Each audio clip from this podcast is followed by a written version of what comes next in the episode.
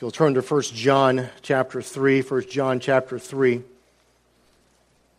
In introducing uh, the epistle of 1 John several months ago, I um, mentioned that many of those who have written commentaries describe this as a spiral in the sense that Paul is very detailed and orderly in his arguments, and John will state something, come back around, and then several verses later come back around again just to make sure that we understand. And in this case, we're, going, we're really seeing this in chapter 3 of the spiral around and coming back to a theme just to hammer it home. And as God uses John, the writer, uh, to help us understand what God's doing, we see the great work of God here.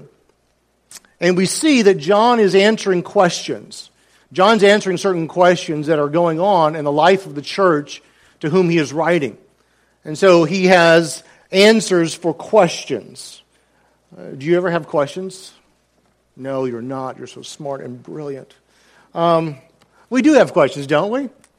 We have questions that kind of worry us, that kind of bother us, that kind of hang on the periphery of our minds. And I wonder about this or I wonder about that. As we think about spiritual matters, we have these questions. I've had them, and I'm sure you have them. Maybe it's a question of, am I really a child of God? Is it, is it really that, I'm, that I am a child of God, or, uh, man, my heart condemns me, accuses me sometimes? That Satan and my heart will often say to me, You really possibly can't be a child of God because look what you did, and we'll fill in the blank there for us. And so that question kind of hangs in the back of our mind. Or, or how could God love you because of what you've done? You fail so much. And so we have those questions that linger. You don't love others enough. How can you, especially in this passage, be a child of God? Those questions can sometimes haunt the believer. This morning, I've entitled the message today, this of answers and assurance. Answers and assurance. We're going to begin in verse 18. That's the last verse we read um, before uh, the, of last week. And as we're going to continue through this, we're going to see the answers. And I've kind of I'm going to divvy this up for you, and I'm going to give you three questions, a command, and two declarations. All right? That's the best way I could fill out to outline it. So hopefully that'll help you understand what, what John's going, uh, what he's presenting here. Let's read this together. He says, Little children, verse 18, little children, let us not love in word or with tongue, but in deed and in truth. We will know by this that we are of the truth and will assure our hearts before Him that in whatever our heart condemns us, for God is greater than our heart and knows all things. Beloved, if our heart does not condemn us, we have confidence before God. And whatever we ask, we receive of Him or from Him because He keeps His commandments and, and uh, because we keep His commandments and do the things that are pleasing in His sight. This is His commandment that we believe in the name of, of His Son, Jesus Christ and love one another, just as he commanded us. The one who keeps his commandments abides in him, and he in him. We know by this that he abides in us by the Spirit whom he has given us. May God add his blessing to the reading of his word this morning. And let's bow in prayer and ask God to help us understand. Gracious God, we are moved by your love, as we have already read in, the very first verse of chapter 3. We stand in awe of a God who would love us, the, we who, if we're honest with ourselves, who are wretches and who are uh, in, in rebellion against you so often in our lives. But yet, as we were in rebellion, you sent your Son, Jesus Christ, to die upon the cross to provide a way to be in fellowship with you. And so, God, Father, we thank you for the love of Christ. We thank you for your love. And so now, by the power of the Holy Spirit, would you work in our hearts to make those things connect to the points where we have questions and make us understand just your love, your power, your might. And so may we live persuaded by your love and assurance, lives that would bring glory to you. That people would say, he, she is a child of God. So, God, meet with us today. do a work, Lord, that my feeble words cannot do for your glory. It's in Christ's name I pray. Amen. So, questions. Three questions, a command, two declarations, that we may know that we are God's child. The first question, is I was reading, I was thinking about this, and it came to my mind this question How do I know that I am of the truth? You look at verse 19. He says, And we will uh, know by this that we are of the truth. Okay, so how do we know that we are of the truth? Well, you kind of have to go back. Uh, look at verse 7. Verse 7 tells us this. 7 tells us that by practicing righteousness, we know we're a child of God. We're of or out of or from the truth. So we can understand in verse 7, he's already laid out one of the things that we can know that we are practicing righteousness. But John's not done. That's not the only marker or evidence that we are of the truth. He has something else, and we find the beginning in verse 18 again. Verse 18 comes back to us as Little children, let us not love in word or uh, tongue, giving lip service. Hey, I love you. Yeah, I love you, man. Uh, and, and go on and pass by. But in what? Indeed. That's action. That's action to, to words. And in truth, in, in true trueness, truthiness, how's that? Uh, in trueness, uh, loving in word and true love. And is, as the King James uh, writes for us or translates for us here, um, the, the word and should be there. And we will know by this. Watch the this. Well, the this is verse 18. That last phrase of this, of verse 18, that we love in deed and in truth. By that, by this, we will assured that we are of the truth. And will assure our heart before Him, before God, that we are of the truth. Do you understand that the answer to the question, am I really a child of God or of the truth, is that we can find out not only if we're practicing righteousness ongoing, that's kind of the trajectory of our life, but that we love other believers in deed and in truth.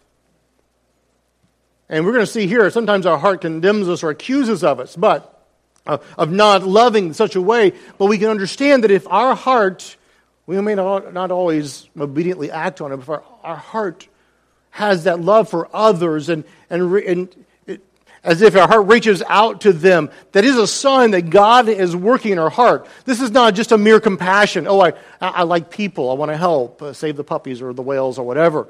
It is, it is a genuine love and care for people in deed and in truth that causes it. This is not something I, you and I can work up. This is this is supernatural. This is doing a work that, well, I don't think I like that person because they're, no, that's, that's overcoming that natural resistance to not like a person or to liking a person because maybe they've done something to us. It's overcoming this, and we will know that we are a child of God. The answer to the first question is if we see this in our lives, if we see this truth and this a true love and love indeed, that we will know.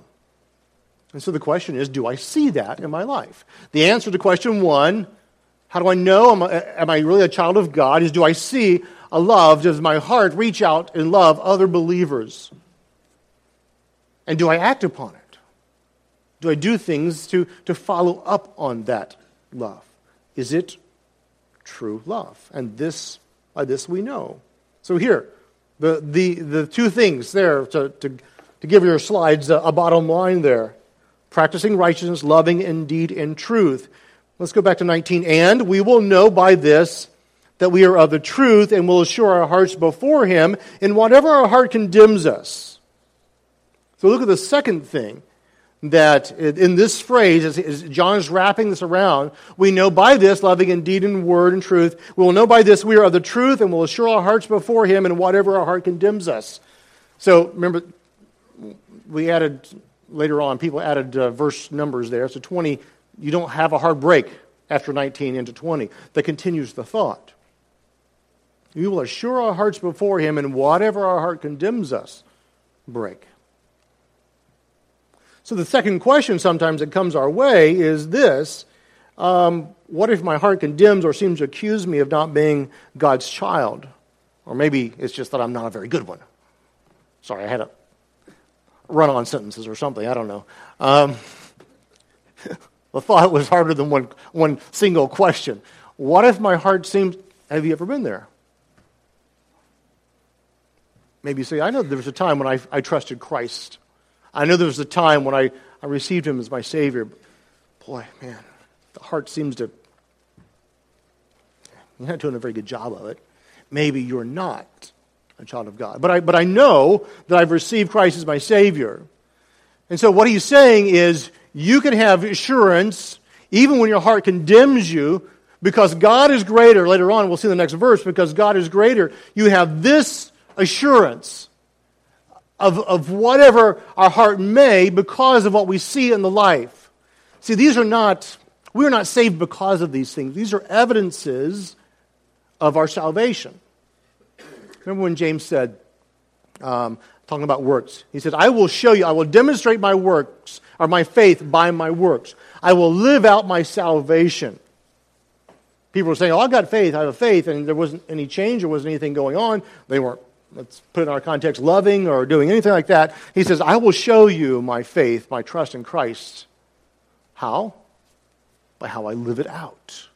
And this is what John is saying. You can tell by, but even when your heart condemns us, that the Word of God, listen to the Word of God in your heart. And the Word of God says, if you're practicing, you continue to practice righteousness, that ongoing.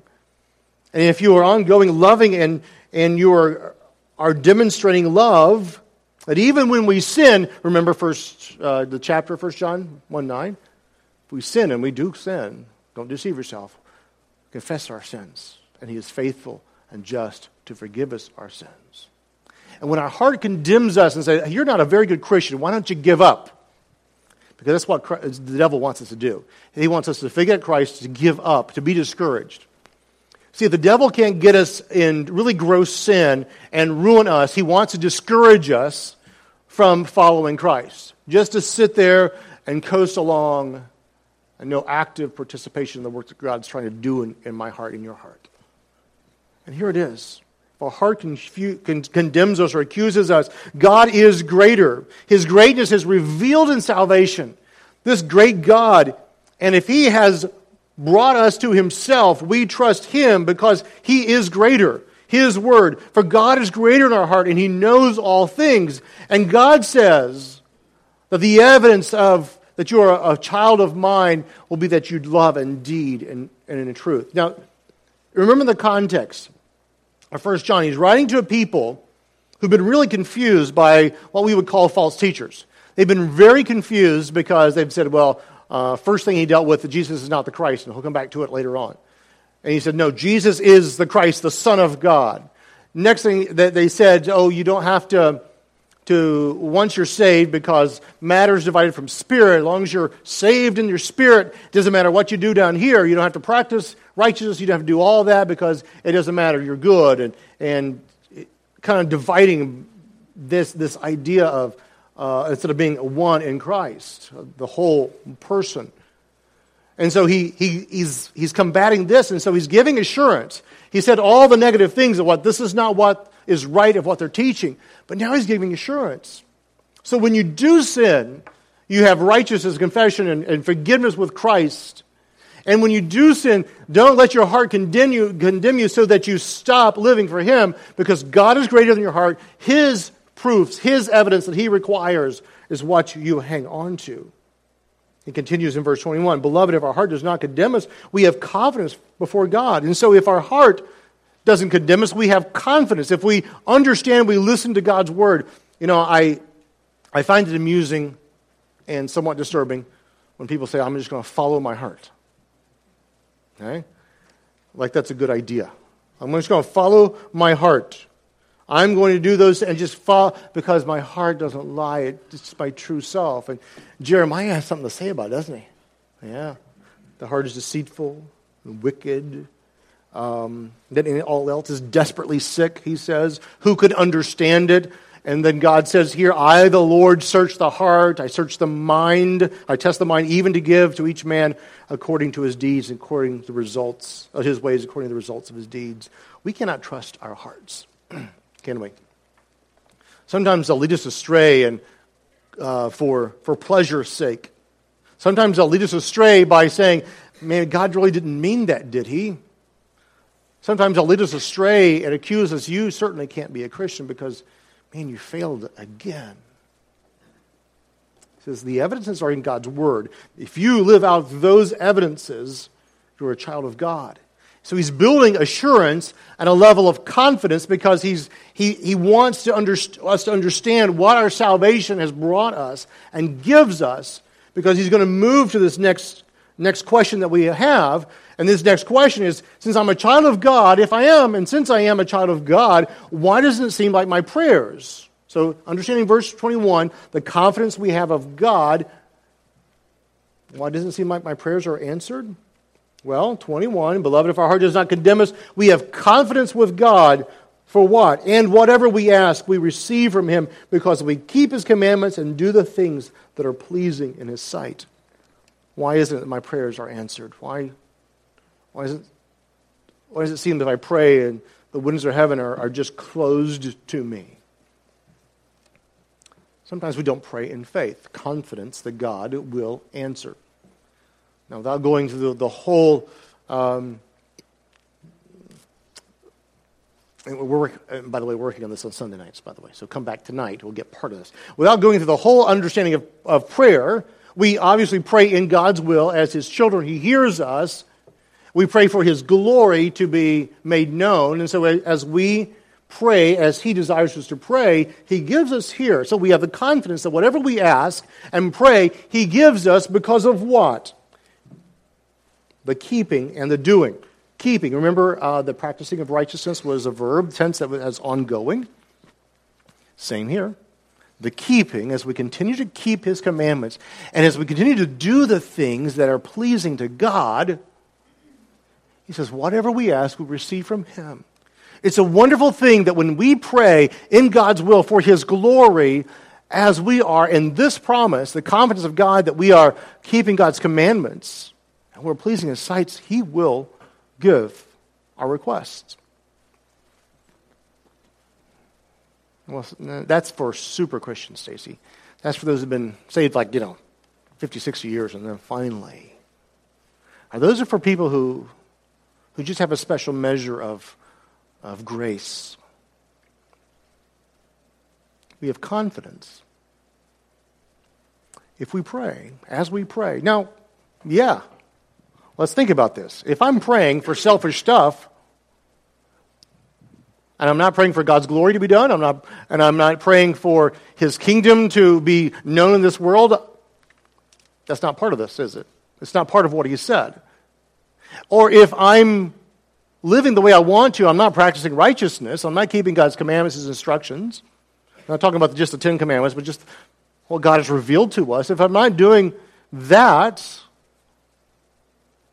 if I'm not living to please Him, if I'm living, living to, living to, easier for you to say, if I'm leave, living to please myself, it negates the promise, doesn't it? It is not that we have to be perfectly doing all of these things to get our prayers answered. It is that we have the desire and the continuing ongoing of desiring and fulfilling, doing uh, by God's grace to keep God's commandments and to please Him and our prayers will be such that He will joy, rejoice in answering. Very recently, several things that we have been praying for as a church have come to pass. Uh, we got a um, a realm. that's a plug for realm. A realm of, uh, message from Catherine. They're in Chile. The, they couldn't release the meds. it came to our, our our uh, grace group Wednesday night. And so we prayed very specifically that on Thursday, the next day, that God would release the medicines as they're doing a, a medical clinic for outreach to the gospel. It was in pleasing to his sight and in his will. And God answered, not Friday, but Thursday.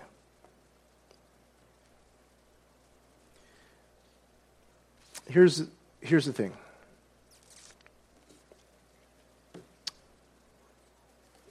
Our prayers are weak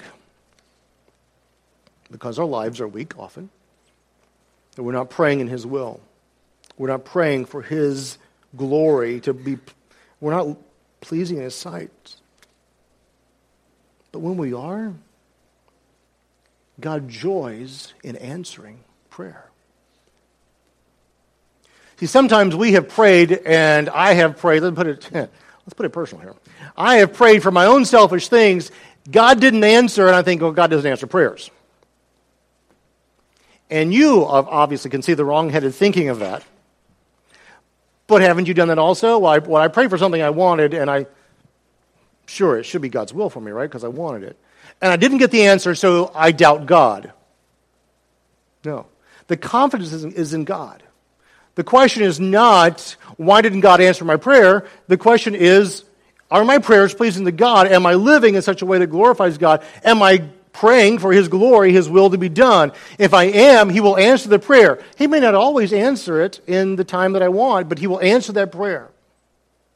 He delayed in situations there in Chile. He delayed for that.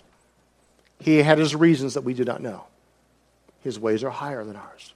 But that is no reason for us, either by delay or unanswered prayer, to stop praying. The question comes why doesn't it seem that God answered my prayer? The answer is if you're pleasing in His sight, keeping His commandments, keep on praying.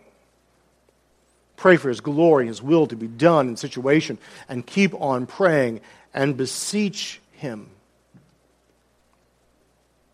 Um, I was reminded this week um, I think I was listening to a podcast, uh, but it, was the uh, yeah, it was a podcast on mentoring, and uh, it was talking about Jesus as he sends out his. Um, sorry, not on the notes. Uh, as he sends out his disciples, they they come back and they say, "There's this guy. We tried to heal him of this demon, and we couldn't do it. What's wrong with us?"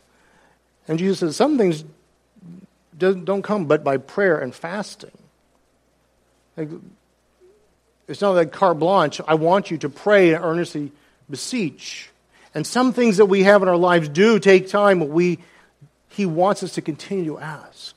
But that is no reason to give up praying and to stop praying, is to check are we following God and then continuing to please Him and to continue to prayer. Keep obeying, do what is pleasing. Verse 23. This is his commandment that we believe in the name of his Son, Jesus Christ, and love one another just as he commands. A command. Number one, believe in Jesus Christ. You know, as the gospel writers and the epistles talk about believing in the name of Jesus Christ, they are speaking of believing in the person of Jesus Christ. So they're having us understand that is placing our faith uh, that was Peter as he preached on the day of Pentecost. Believe the name of the Lord Jesus Christ and you shall be saved. It's, it's Paul writing to the Ephesians, and he says to us, For by grace are you saved through faith, and that not of yourselves, it is the gift of God, not of works, lest any man should boast. We're saved through faith. The believer places his faith. So the commandment is trust Christ, believe, have faith in Jesus. And secondly, love one another. And here's where Paul uh, of John brings the spiral back around again from the previous verses from 16, 17, 18. He brings it again. This commandment believe in the name of the Lord Jesus Christ and love one another just as he has commanded us. To believe and to love. To believe and to love of this. To understand what he's saying to us is that I'm placing this at a very high place. Yes, believe in Christ, but listen to his commands of loving one another. Again, practicing righteousness, loving one another, evidence of salvation, a command of God. And so he gives this to us in, in a great way to love one another. And it is only Jesus that produces love of a believer for another believer. That's a remarkable thing about when God has saved us. As He bought us, He has changed our heart to ones we are predisposed to hate. We are predisposed to protect our own and, and, and fend off everyone else. And now we open our hearts and lives to others because of His love. We have received love, we reciprocate love for one another. There's no wiggle room. He hammers it home again. Love one another. If God has done a work in your heart, if He's done this work in your heart, you will love one another. And then he continues, follows that with verse 24. And in verse 24, it says, The one who keeps ongoing his commandments abides ongoing, dwells in him, and he in him. And we know by this that he abides uh, in us, by the Spirit whom he has given. So the declaration number one, declaration number one is abiding in the evidence, is evidence that we are keeping. Uh, by keeping God's commandments, we're evidence of abiding. It's interesting as we look at our lives in connection to what God has for us, of His Word. We are, we are invited to come into relationship with God the Father through Jesus.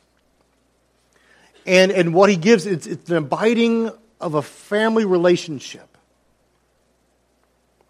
It's, in, it's dwelling in the sphere of God through salvation. He's ushered us into that relationship and family relationship. And with abiding in Him and loving Him, there are things that are part of our lives. It's not that we keep God's commandments so that we might abide. It's as we are abiding, we keep God's commandments. It is a natural reflex. My next physical is tomorrow. I'm, I'm going to see if I, he makes me cross my legs and he does a little thing and see if I, I'm still alive like, as he knocks my knee, and hopefully the reflex action will, will work there. Silly illustration, but that is kind of the, the reflex action of a believer when they abide in Christ is the keeping of the commandments. And so we have this declaration yes, you are God's child. Yes, you are His. And so the one that keeps on going abides in Him, and He in Him. God in this one. And again, John points to, because of the love of God, verse 1 of chapter 3, the love of God that He's bestowed upon us, we have this abiding relationship, if indeed we are His children, with God. The marvel of that results in keeping God's commandments. It's part of our life. Doing previous verse what is pleasing. And notice that we aren't just abiding in the sphere of God, but God is indwelling and abiding in us. That abiding presence of God in us to comfort, to guide, to, yes, sometimes to convict. God does the work, and there's a relationship. We are His. Of the old hymn, I am His and He is mine loved with everlasting love, loved by grace that love to know. Spirit, uh, bringing from, from above, thou hast taught me, it is so. The next declaration. Abiding is evidenced by the presence of the Holy Spirit. Paul writes in Ephesians 1. He writes of the seal of the Holy Spirit upon the life, that it is God's the child of God has the evidence of the Holy Spirit indwelling in his heart and life, and that, that seal or the stamp of ownership of approval on the life by the Holy Spirit. Holy Spirit is that stamp. So here we see this in verse 24. The one who keeps the commandments abides in him, and he in him. And we know by this that he abides in us by the Spirit whom he has given us. Holy Spirit lives in the heart of every believer. There's a comfort. It's hard to understand. If, if you're not, um, if you're not a, a, child of God, it's kind of a, an unusual thing to think that God, infinite, personal, relationship with the human, sinful, fallen, wretched, indwelling, day to day, moment by moment, care, concern, love. We often lose sight of the work of the Holy Spirit in our hearts and lives. Unfortunately, He's the, uh, the third person of the Trinity we often don't think about or consider. And while we do not have in God's Word commands to pray to the Holy Spirit, we pray through Christ to the Father. On occasion, we pray to Jesus. The work of the Holy Spirit is strong in the life of the believer who permits it. The one in Galatians that Paul writes, he says, Be led by the Spirit, walk in the Spirit, by the Spirit. And the communion that we have with God, the Holy Spirit in our hearts and lives, is that, that guiding and comforting and directing and peace giving and yes, the urging to love in deed and in truth. And yes, the reminder and the, the aid and the grace to keep God's commandments and to do what is pleasing in the heart and life. And this is the work that God has done. He has not left us on earth to the time, the point at which we die and go to heaven alone. He's not left us alone. He has provided the indwelling power and the strength of, of God, Holy, the Holy Spirit, in our hearts and lives so that we might live in such a way might have the power to do as he desires. See, inherent in every command that God gives us is the grace and the strength to perform that command.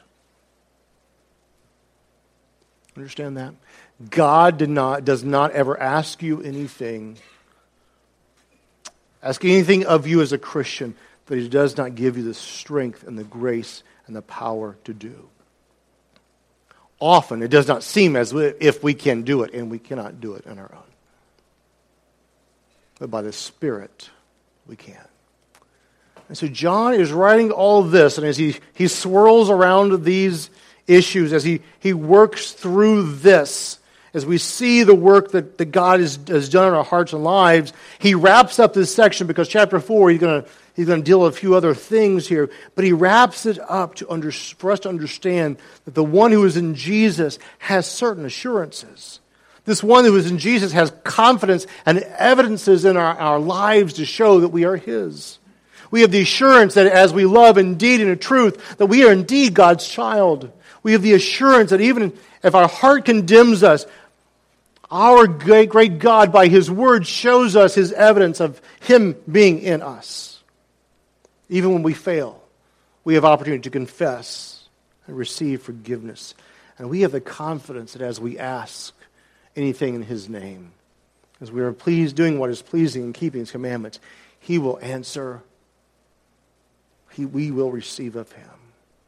And so the child of God who has placed his or her heart in faith in Jesus, that heart has been cleansed, regenerated, filled with the Holy Spirit and has the capacity to love, a supernatural capacity to love. So, what about you?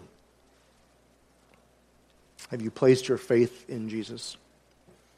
The beautiful thing, if you're here this morning and you have not placed your faith in Jesus, that all around you are people just like you who have who were once full of doubt, once were slaves to their own desires, and one day they placed their faith in Jesus. They received of him rest and peace. He rescued them from the chains that were binding them. This morning I invite you to surrender Jesus to Jesus. That he become your Savior. Believers, simple question for us is that do we love other believers? Well, Stacey, I don't hate them. That's, that's not what God asked. Do you love them? And the command didn't say, do not hate one another. And some of us have not had peace in our spirits for some time because we're secretly harboring something, bothered about something a brother and sister in Christ has done or said, or something we perceived. You know, it starts at home. It starts at home. And in the home, husbands, love your wife. Husbands, when's the last time you gave yourself up for her as Christ gave himself up for the church? Oh, and by the way, if you have kids, men, they see how you love. Wives, you harboring resentment toward your husbands? How about children toward parents? Parents toward children? How about across the body of Christ, harboring resentment or ill will against someone? And God commands love. God commands love. And God is serious about this. It's easy to put it off aside. I, I'm upset and uh, I just kind of put it down. And if you find yourself t- thinking about it a week from the incident, you need to deal with it. If it's something that that uh, someone says something and you say, I am not offended by that, I'm not bothered by that, and you truly aren't, you don't think of it, you've forgotten it, okay. You might want to check up to see if they have something against you and say, hey, brother, sister, what's going on? I love you. There's something we need to take care of. But if you're recalling these things and you're holding on to these things, make it right. Make it right. the vantage point as a, as a pastor is that you see those who refuse to make it right, and you take warning for yourself because you see the lack of peace in a life that is not reconciled with a brother or sister. So this morning, the Holy Spirit calls you, if you are his child, to reconcile. And not only reconcile and get on nodding terms, or as I like to say, to be able to say hi to them in the grocery store, but on loving terms. So, there again is a surrendering of the heart and life to Christ because He has given us great assurance. He has given us His word, He has given us confidence in prayer, He has given us abiding relationship with Him. And so, here are the final verses of chapter 3 that when you do know the joy of God in your life, the joy of knowing Him, you'll know the joy of life and love and the body also. How do you answer those questions? You follow the command. Do you have joy in knowing both God and your fellow believers? Let's bow. Gracious God in the quietness of our time, we need your understanding, Holy Spirit, to guide our lives. Oh God, I pray that you would, in the stillness of our time, would you do what no one else here can do and place your finger on the places in our lives that we need to reconcile. And Father, if there is one here who is discouraged in you and discouraged in their Christian life, maybe doesn't have the confidence in the, the devil and their hearts are accusing them, may they see the joy and the freedom of confidence of knowing you are right and living in you. May they know the joy and confidence of, of assurance of their salvation, an assurance that you love them and that you care for them. You desire an ongoing, continuing relationship with them. So, God, would you do a work in our hearts? In Christ's name, amen.